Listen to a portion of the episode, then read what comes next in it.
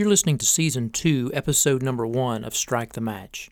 The pastor in the local church is the most important and most influential individual when it comes to leading a church to be involved in the mission of God. In this episode, I talk about some of the challenges of training pastors to develop an apostolic imagination and offer six guidelines to assist us in healthy biblical training. So, with that in mind, let's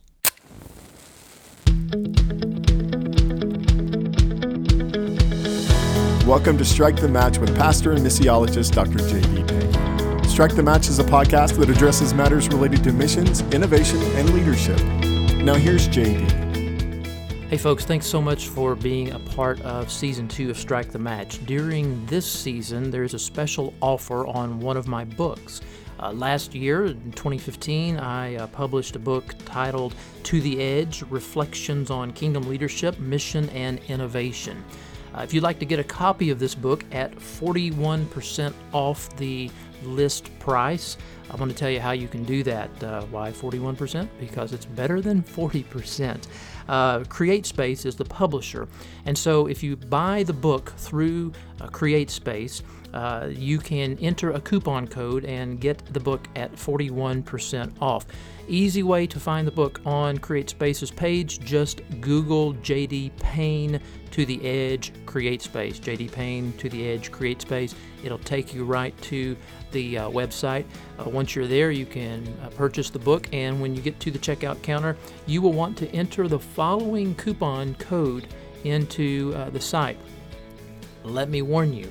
Uh, this uh, code is not easy to remember. It's eight characters long, and so I am going to repeat it for you twice so you can write it down.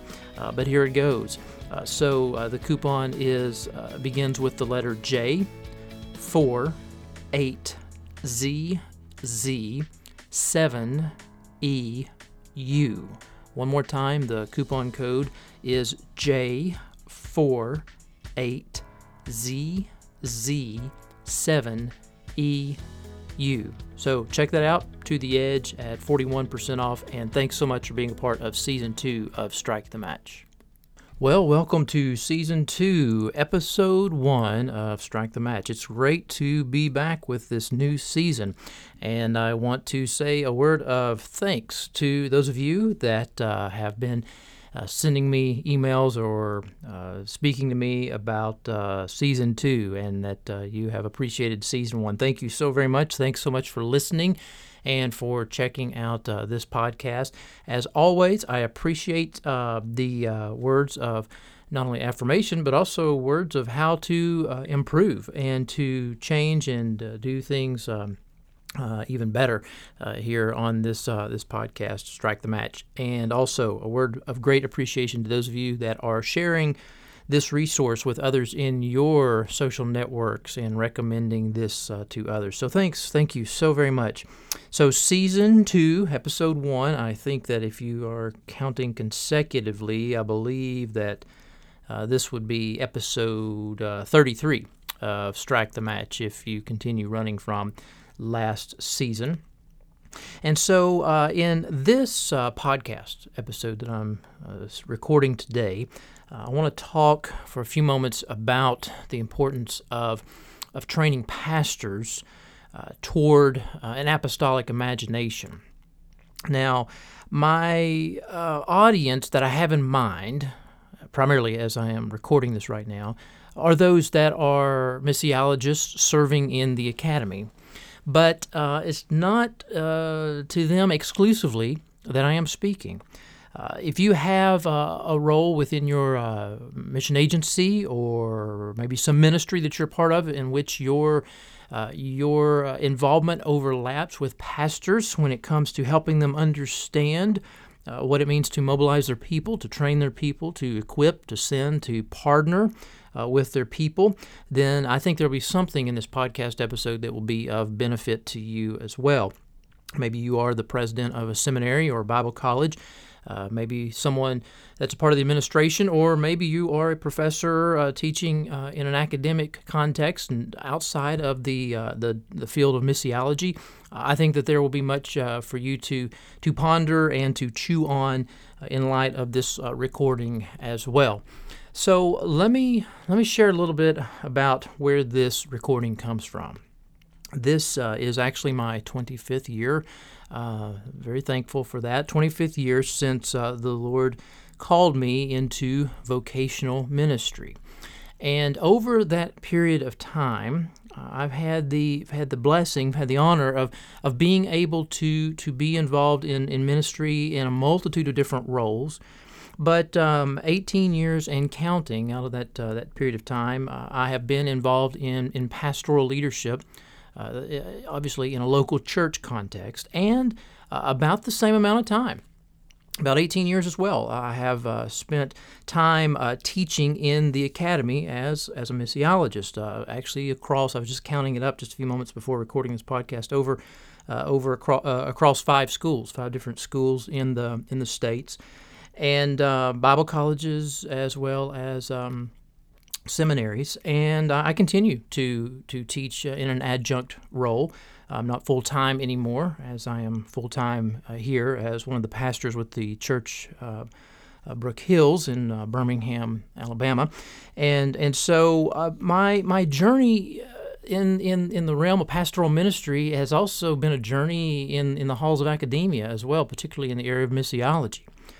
And so, uh, so I'm speaking out of out of convictions that come from experience and observations over the years. I continue to keep um, keep a foot uh, in academia, but also at the same time in the uh, uh in in missionary societies and, uh, and and things of that nature. And so I try to stay very close to my missiology friends or miss. Uh, yes, excuse me, my missiologists that are my friends that are out there, as well as pastoral friends as well. Let me give you a quote here. Uh, this quote comes from an excellent book, a book that actually was published in 1904. 1904. It's not uh, easy to find uh, this book, but if you can, you definitely want to lay hands on a copy of this book. This book is actually by John R. Mott. John R. Mott's book, The Pastor and Modern Missions A Plea for Leadership in World Evangelization. Listen to these quotes from, from this book. Mott writes, he says, Wherever you find a pastor, with overflowing missionary zeal and knowledge, you will find an earnest missionary church. And then, how about this one? A little bit more involved, but listen. The pastor's position gives him authority. His character and work give him vast influence. The pastor is the educator of the church. There is no other way to get the ear of the whole church save through him. It cannot be done through the Women's Missionary Society or the Young People Society or the Sunday School. He has direct and influential access to all the members. Any idea which he persistently preaches and prays for in the pulpit will be gradually accepted as the rule of conduct by the people. There are those powerful quotes about the role of the pastor uh, in the local church when it comes to leading that congregation to be involved in the mission of God. And so I believe out of biblical convictions, and I think Stott here, excuse me, Mott here, not Stott, John Mott, uh, Mott here uh, illustrates that conviction, and, and, and that conviction that I have is, is that the most important individual, the most important individual when it comes to a local church understanding and engaging in the mission of God is the pastor. Now, in light of our contemporary jargon and, and titles, uh, you know, I would I would say that individual is, would be known as the lead pastor or the senior pastor, or the primary pastor, who, whoever that individual is, that has the primary responsibility for leadership and and teaching in a congregational setting. Uh, that individual, I believe, is the most influential individual when it comes to leading that congregation to be involved in kingdom advancement. So, if you are in a role, if you are in a situation whereby you are involved in training and equipping those that would be pastors, present or pastors future, Lord willing, there is a great, great stewardship, great, great responsibility uh, that you have. And I would say that that involves not only the formal, even though I'm going to be spending some time directing my comments to the, the, academy in this podcast, not only the formal approaches to training and equipping pastors, but also the, the informal as well. Now, as I mentioned at the outset, the uh, title is Training Pastors Toward an Apostolic Imagination. Um, for those of you that uh, have been keeping up with uh, season one, you know that I have recorded podcasts that talk about uh, apostolic missiology, uh, apostolic church planting. And uh, for those of you that uh, frequently read my blog, jdpayne.org, you know that I write quite frequently on this topic as well apostolic missiology, apostolic imagination, and, and related concepts. So, so I'm not going to be redundant and spend a, a, bulk of this time talking about something that I've already spoken on. So I'm going to direct you back to season one. Just go to iTunes or whatever and scroll through, and you can easily see the titles there. For you just Google my name and my blog and put apostolic imagination or apostolic missiology, you'll find out uh, where my posts can be found on, this topic. But I will say at the outset of this that we've got to recognize, we've got to understand that, that we we have in the scriptures clearly an understanding that that the apostles, the prophets, the evangelists, the pastor teachers the, that which we read about, uh, they were clearly different roles. Now there were overlap, but there are functions that while they overlap, those functions uh, also differed. And, and so the notion of diversity of gifts and diversity of calling that we see within Paul's writings, particularly in 1 Corinthians uh, chapter uh, 12 and, and then chapter 13, chapter 14, and then some of his writings to, to Romans as well, we, we recognize that there's this diversity that is assigned and, uh, by the Spirit. So it becomes problematic. And this is exactly what Paul kind of uh, gets at in his letter to the Corinthian church. It becomes problematic whereby one particular approach begins to be the filter by which we see other approaches to ministry being conducted. And I would specifically say, and keep in mind, I am a pastor saying this. I am not that apostolic type. I'm not a missionary. I am a, I'm a pastor. But I would say this, and that is, for the most part, we have within a North American context, particularly within the United States, but it's not just it's not just in a, in a, in a North American or Western uh, concept or, or, or, or, approach. I think it I think it's global as well. For the most part, we see ministry, we think structure, organization, we think methods, we think strategy, we we even think in some terms theology through through the, the filter of a pastoral lens. And so what practically ends up happening uh, is uh, pastors begin to to to try to to function as missionaries, and missionaries try to function as pastors, and we get, begin to find that that those can lead to some problematic situations. So that's kind of the the, the foundation. Uh, as I begin to talk about this notion of apostolic imagination, again, I'll direct you back to the other podcast if you want to understand more about what I just shared or to my blog as well. So, what I'm going to talk about are two challenges, very briefly, two challenges that relate to uh, training pastors for an apostolic imagination.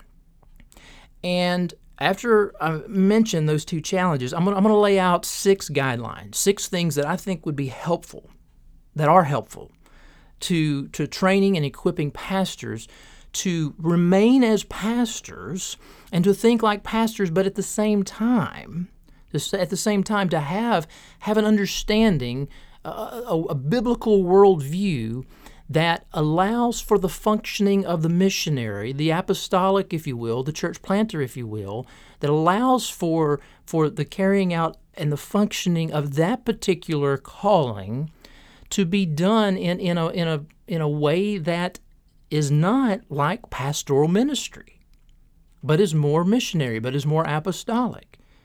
And, and so I'm going to talk about these, these six guidelines for training uh, pastors to, to think, not saying making them to be missionaries, but to help them think more missiologically about what they're doing. So, with that in mind, uh, let, let me begin by talking about a couple of challenges that are out there. Two challenges.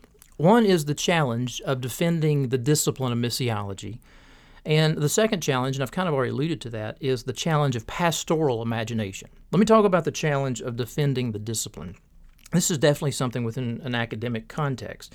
And that is, uh, and I know there are, exa- there, are, there are exceptions out there. There are schools that are exceptions to this that I'm about to say, but but there's still, in many cases, there still exists a tension in in academia between missiology and theology, and unfortunately, that should not be there.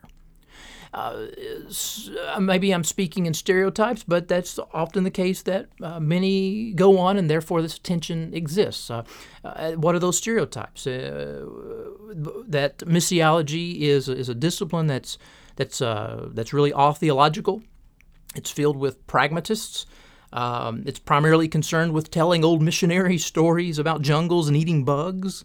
Um, now, are there some stereotypes out there from the theological side of the academy, uh, you know, casting these stone, stones at the missiology side of the academy. Yes, however, are there are there examples within the the missiology side of the academy uh, that has done some of these things? That has contributed to the development of these these these ideas, these stereotypes, and I would say yes, that is the case as well. But the truth is, is that oftentimes you find those tensions that exist that are there. This missiology is sort of a, a Johnny come lately kind of um, a, a field of study in the academy. And it still struggles, really. It still struggles to find its voice within the, the broader theological tradition. And so, what you have when that is the case is that you, you often have uh, missiologists that are teaching uh, within academic settings, and they are attempting to justify themselves and their their their subject matter, not only before their colleagues, but they're also doing it before the students because the students are finding themselves in that environment whereby missiology is sort of seen as a uh, be the lowest rung on the ladder. And so you have this this this this desire to to defend the discipline before you can even teach the discipline and you can see how that causes problems in, in just creating a, a healthy team within an academic setting. Uh, you can see how this causes problems, for example, um, if the academy has no value, very little value when it comes to missiology. Uh, for example, I mean, you know, if, if, seminarians are only required to take one or two uh, missiology courses, if any at all, then the missiologist oftentimes finds himself or finds herself spending class time again trying to give an apologetic for, for the discipline before they even get to teaching. And so it creates this environment where students begin to think, well, okay, missiology, these classes are just hoops to jump through before I get my coveted diploma. There's that challenge that exists with that, you know, within the academy. Second challenge is is out there, and it's it's basically the challenge of a pastoral imagination.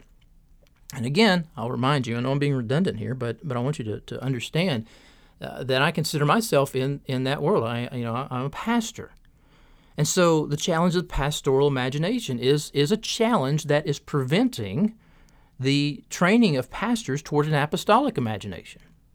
So, what is this challenge of pastoral imagination? Well, it's kind of what I mentioned a few moments ago, and that is the the second challenge is that really a pastoral hegemony uh, exists that allows little room for apostolic thought and the development of needed structures for mission.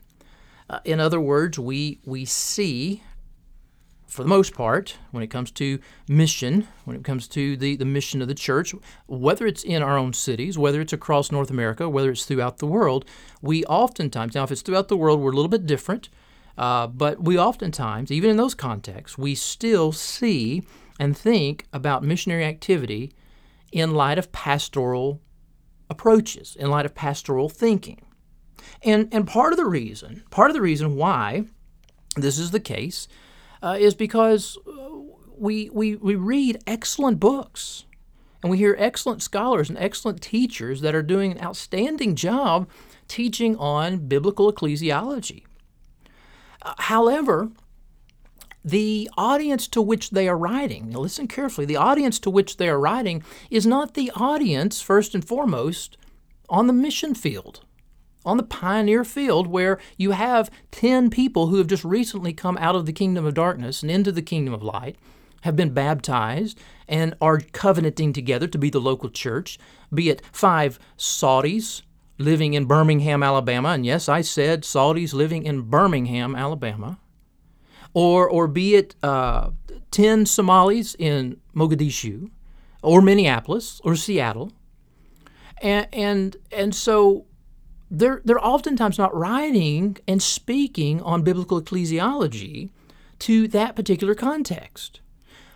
To whom are they writing? To whom are they speaking? Well, they're oftentimes writing and speaking, for the most part, to the context in which you find churches with many years of sanctification under their belts. Uh, in other words, churches that already have well mature structures and organization and, and development. Uh, the, the audiences are pastors and church leaders that, that are serving in congregations that are 20 and 50 and 100 years old. And, and so we read those excellent books, excellent books that are out there.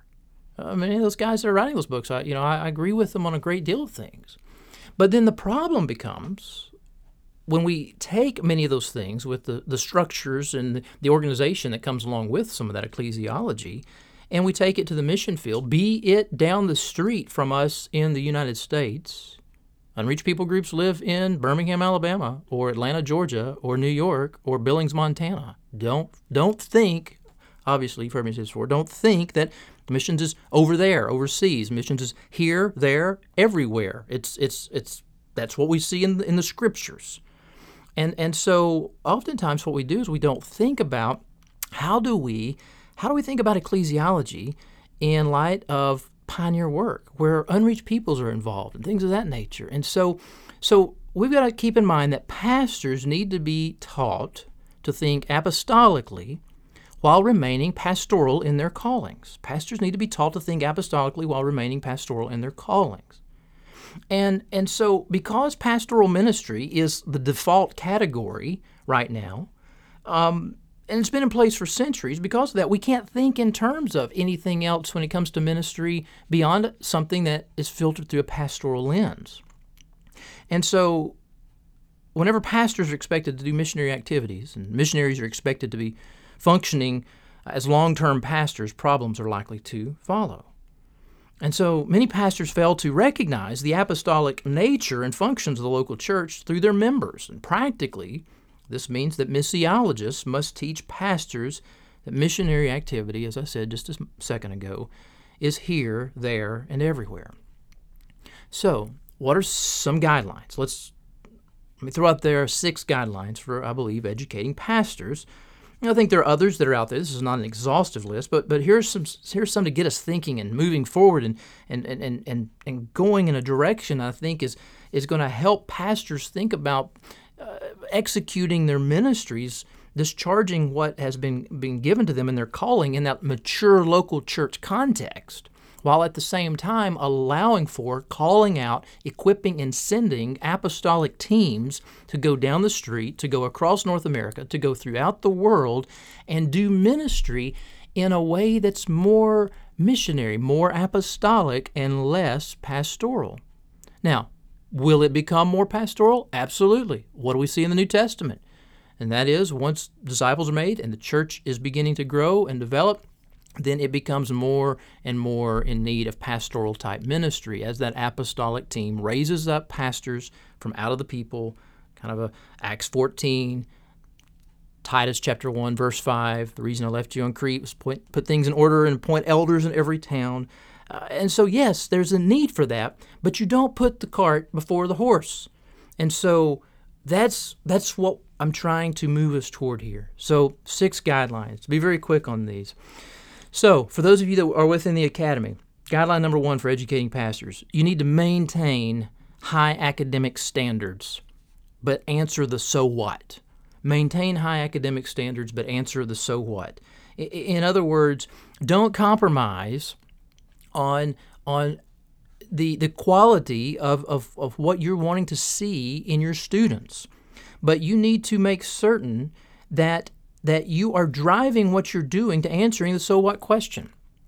In other words, you need to help, you need to understand that pastors want to know what difference it makes to gospel proclamation and healthy churches when they hear you lecture on theories of orality and honor and shame societies or the missionary methods of Cyril and Methodius.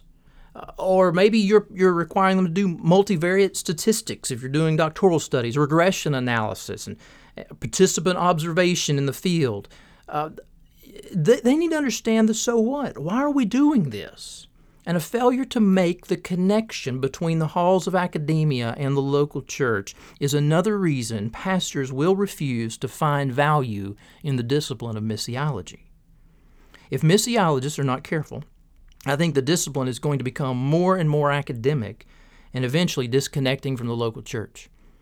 And so, uh, another temptation that I think is facing a lot of missiologists today uh, is is that not only trying to justify ourselves within the academic society among believing colleagues, but we're we're also trying to become more and more scholastic. So as I think, I haven't seen anyone write on this yet, but I think, just getting the impression that uh, we're we're becoming more and more scholastic. So as almost to to prove uh, our equivalent to mainstream sociologists and anthropologists. Now, obviously, if you've kept up with, with me and, and my journey, you know my background is in sociology. I uh, did an undergraduate and almost a graduate degree, so I'm not I'm not opposed to to intercultural studies and bringing in bringing in interdisciplinary uh, uh, studies into the realm of missiology. I'm not saying that at all. Uh, very much for that. However, uh, we don't need to feel like we're, we're competing against that world. We're not called to do that. We should not feel inferior uh, the kingdom does not advance. Advance. Uh, the kingdom does not advance with the best offerings of Lévi-Strauss or Durkheim or Weber. And, and so, if you are a missiologist in the academy, I, I want you to, to, to understand that there is value, and all truth is God's truth wherever it can be found, and we can glean it from even the ungodly that's out there. But do not feel like you need to, to compete and to prove yourself against those within the secular academy. I think that that ends up leading us down a path that's most unhealthy when it comes to the discipline of missiology. Second guideline listen to churches, but lead to and through blind spots. Listen to, to the churches, but lead to and through uh, blind spots. The kingdom will be served well by missiologists who remain in close proximity to local churches. Uh, the writer of Proverbs, Proverbs 18, verse 2, says, A fool takes no pleasure in understanding, but only in expressing his opinion. If the academy is instructing missionaries to, to listen and learn, in other words, to contextualize the gospel, if the academies, if we're teaching them to listen and learn so as to communicate clearly on the field, uh, should not we in the academy apply such values to the classroom? Uh, in other words, we need to understand what is going on in the local churches. We need to understand what is taking place, and we need to walk walk arm in arm with the local churches. Missiologists at the same time need to have the prophetic courage and the humility to point churches to congregational realities in need of understanding and correction. In other words, listen to what they're saying but at the same time, don't neglect the blind spots. Point out the blind spots and lead them to understand those blind spots and to move beyond those blind spots when it comes to engaging the world with the gospel, carrying out the mission of God. Guideline number three teach pastors how to think about global realities. Teach pastors how to think about global realities. Uh, public confession here, and, and this is an embarrassment for me to even say this, but, but here it's the truth. I was a professor before I truly understood the size of the majority world church. I was a professor before I understood the massive numbers of unreached people groups who have migrated from their countries of birth all over the world. Um, I was a professor before I kind of quote unquote discovered uh, that behind India and China, the United States is home to the third largest number of unreached people groups in the world. I write about this in my book, Strangers Next Door. And, and for some of you listening to this podcast, you're learning about this for the first time that the United States is home to the third largest number of unreached people groups in the world. And I just heard this past week from a very reputable missiologist who is studying unreached people groups in North America right now that, that Canada is at number four. Uh, when I wrote my book, uh, Strangers Next Door, I had Canada at number five. He's actually put Canada at number four on that list.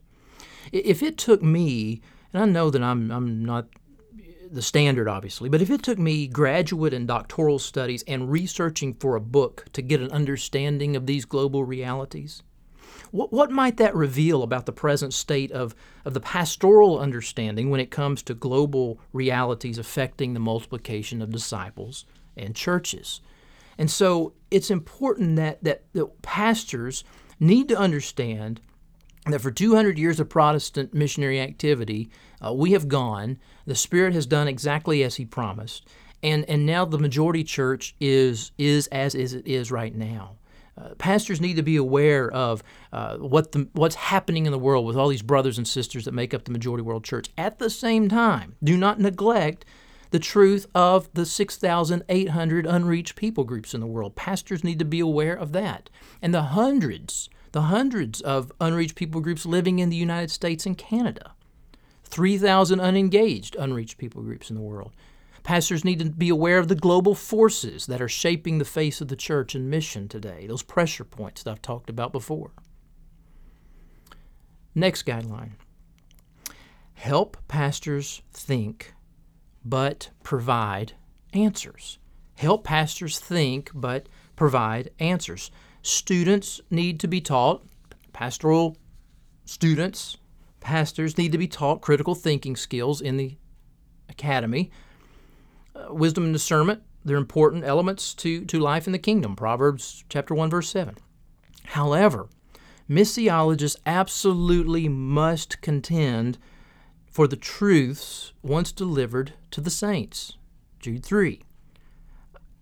In other words, evangelical pastors will fail, they will fail to recognize the value of missiology if missiologists fail to speak with divine audacity about what God has already spoken. Yes, students should be led on a journey of discovery and not of academic paternalism. But, and pay close attention to this because I'm one who prefers to teach in Socratic ways. But if Socratic pedagogy is always used in the classroom, books, in our reviews, and in our articles, then the busy pastor is likely to assume that missiology is irrelevant to the church, with missiologists being a people always asking questions, never having answers. And I cannot tell you how many, and there are many, of articles that I've read by missiologists, books that I've read by missiologists, lectures I've heard by missiologists that are asking really good questions and are leading us uh, on this journey of, of questioning to, to discover truth and reality and direction forward, but they're not providing answers. It's almost like they fear to provide answers, uh, that they'll be considered narrow minded. Again, I think it harkens back to a desire to compete with secular social sciences, but that's another podcast for another time. And so don't be the missiologist that's always asking questions and never having answers as a, as a kingdom citizen, it's important to ask the questions, lead your pastors to uh, self discovery, self understanding, but at the same time, teach them to think but provide answers. Another guideline. Another guideline, and, and, and I leave this as, as one that's been talked about a great deal recently, and it's one that we must never forget, and that is we need to teach pastors theology as it is to be taught, and that is that theology was birthed from the mission of God. Teach them theology that is something that was birthed from the mission of God. I mean, missiologists must be expert, experts in their discipline, and this includes the realm of theology. I think so many times we think that okay, we're doing missiology, we're not theologians. That that that's the farthest thing from the truth. Uh, I had a I had a I was speaking on this topic one time and, and a guy who was listening, he, he asked me a question, and it was basically what he was getting at was, well, what's kind of the ideal? And, and, and the ideal is theologians who are outstanding theologians and outstanding missiologists, and missiologists who are outstanding missiologists and outstanding theologians. In other words, th- these two are to be hand in hand. Uh, good theology is good is, is involves good missiology, and good missiology involves good theology. Missiologists must lead others to the scriptures as the source of the apostolic mindset. Uh, we must show pastors how all of Scripture was birthed from and relates to God's mission. I remember one time being uh, in a context whereby there uh, was a, a, reputable theologian uh, preaching a four-part sermon series on um, on the church being one holy Catholic and apostolic, and so uh, each part of the sermon was going to address with each address one of those words from the from the you know Great Confession of, of years ago. One holy Catholic apostolic, so four four parts. And so, with, with each expositional message addressing one of these four words. As a missions professor, I eagerly awaited the message on the apostolic nature of the church. Knowing uh, this theologian did not have a reputation for emphasizing evangelism and missions, I hoped such a message would reveal a change in his theology and preaching. However, uh, to my surprise, this brother managed to preach a message on the apostolic nature of the church by emphasizing the importance of the apostles' teaching while giving scant attention to the sent nature of the church. And that, I would say, is a perfect example of filtering the notion of the apostolic through a pastoral lens, through a pastoral mindset.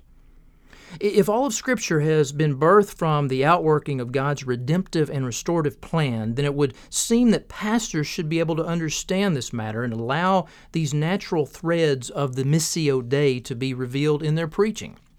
However, culture and tradition, and I would say much of what is found within the academy and much of what is found within our local churches, create strong forces that pose challenges to missiologists communicating a more excellent approach to understanding the Bible.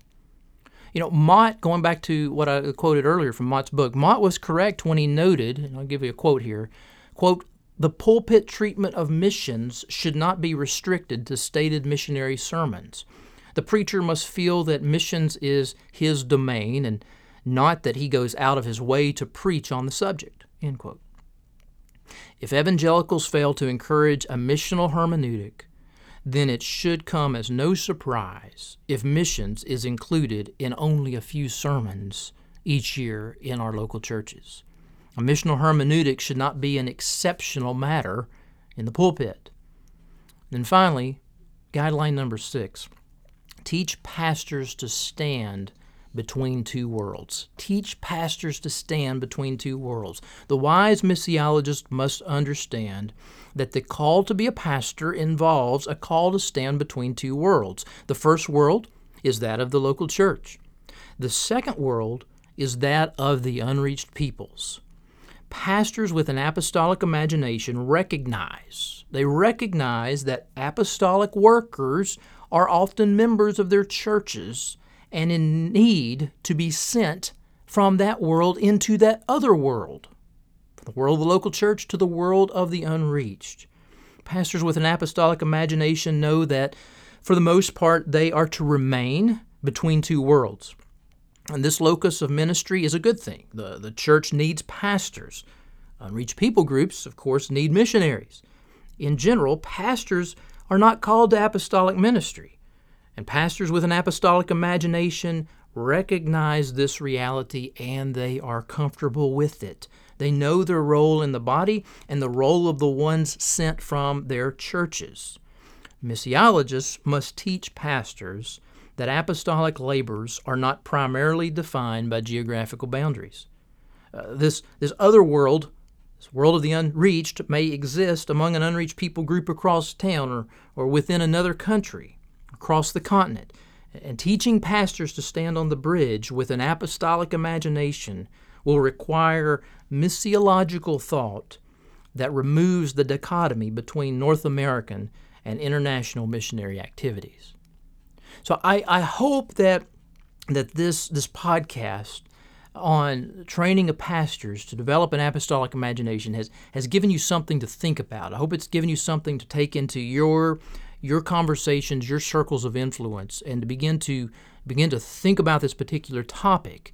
Because I do, as I said at the, at the introduction, I do believe that the most important individual within the local church context is is that pastor who has those primary responsibilities that I talked about earlier. And and if we are not if we're not helping that individual to to have an apostolic imagination, again, it does not mean that that, that person is is is an apostle, missionary, uh, church planter, but but but if, if he does not have that apostolic imagination that is embraced in, in his heart as a pastor, then what is going to happen is everything when it comes to missionary type activities is going to, for the most part, I should maybe I shouldn't say everything, but for the most part, is going to be filtered through the lens of, of a pastoral approach to ministry, a pastoral approach to engagement, a pastoral approach to ecclesiology, and a pastoral approach to, to strategy, to methods, down the street, across the continent, and across the world. And so, friends, those of you that are involved in training, equipping, teaching pastors, help them to develop an apostolic imagination, help them to understand who they are as a pastor, to remain comfortable in that calling, to stand on the bridge between the world of the church and the world of the unreached people groups, and to call out those apostolic type workers from the world of the local church to cross that bridge and to go into the world of the unreached, to apply methods, to apply strategies that are biblically grounded, biblically supported, biblically informed, Holy Spirit led, the Word guiding that approach, but at the same time, it's not going to look like doing church in a mature church context whereby the people have years of sanctification behind them. Until next time, Lord willing, take care. You have been listening to Strike the Match with JD Payne. You can find JD on Facebook or follow him on Twitter at JD underscore Payne. And if you'd like to check out more books, posts, and podcast episodes, visit jdpayne.org. You can also subscribe to this podcast on iTunes, and we'd be honored if you would consider rating us or leaving comments. Thanks again for tuning in. We hope you'll join us next time.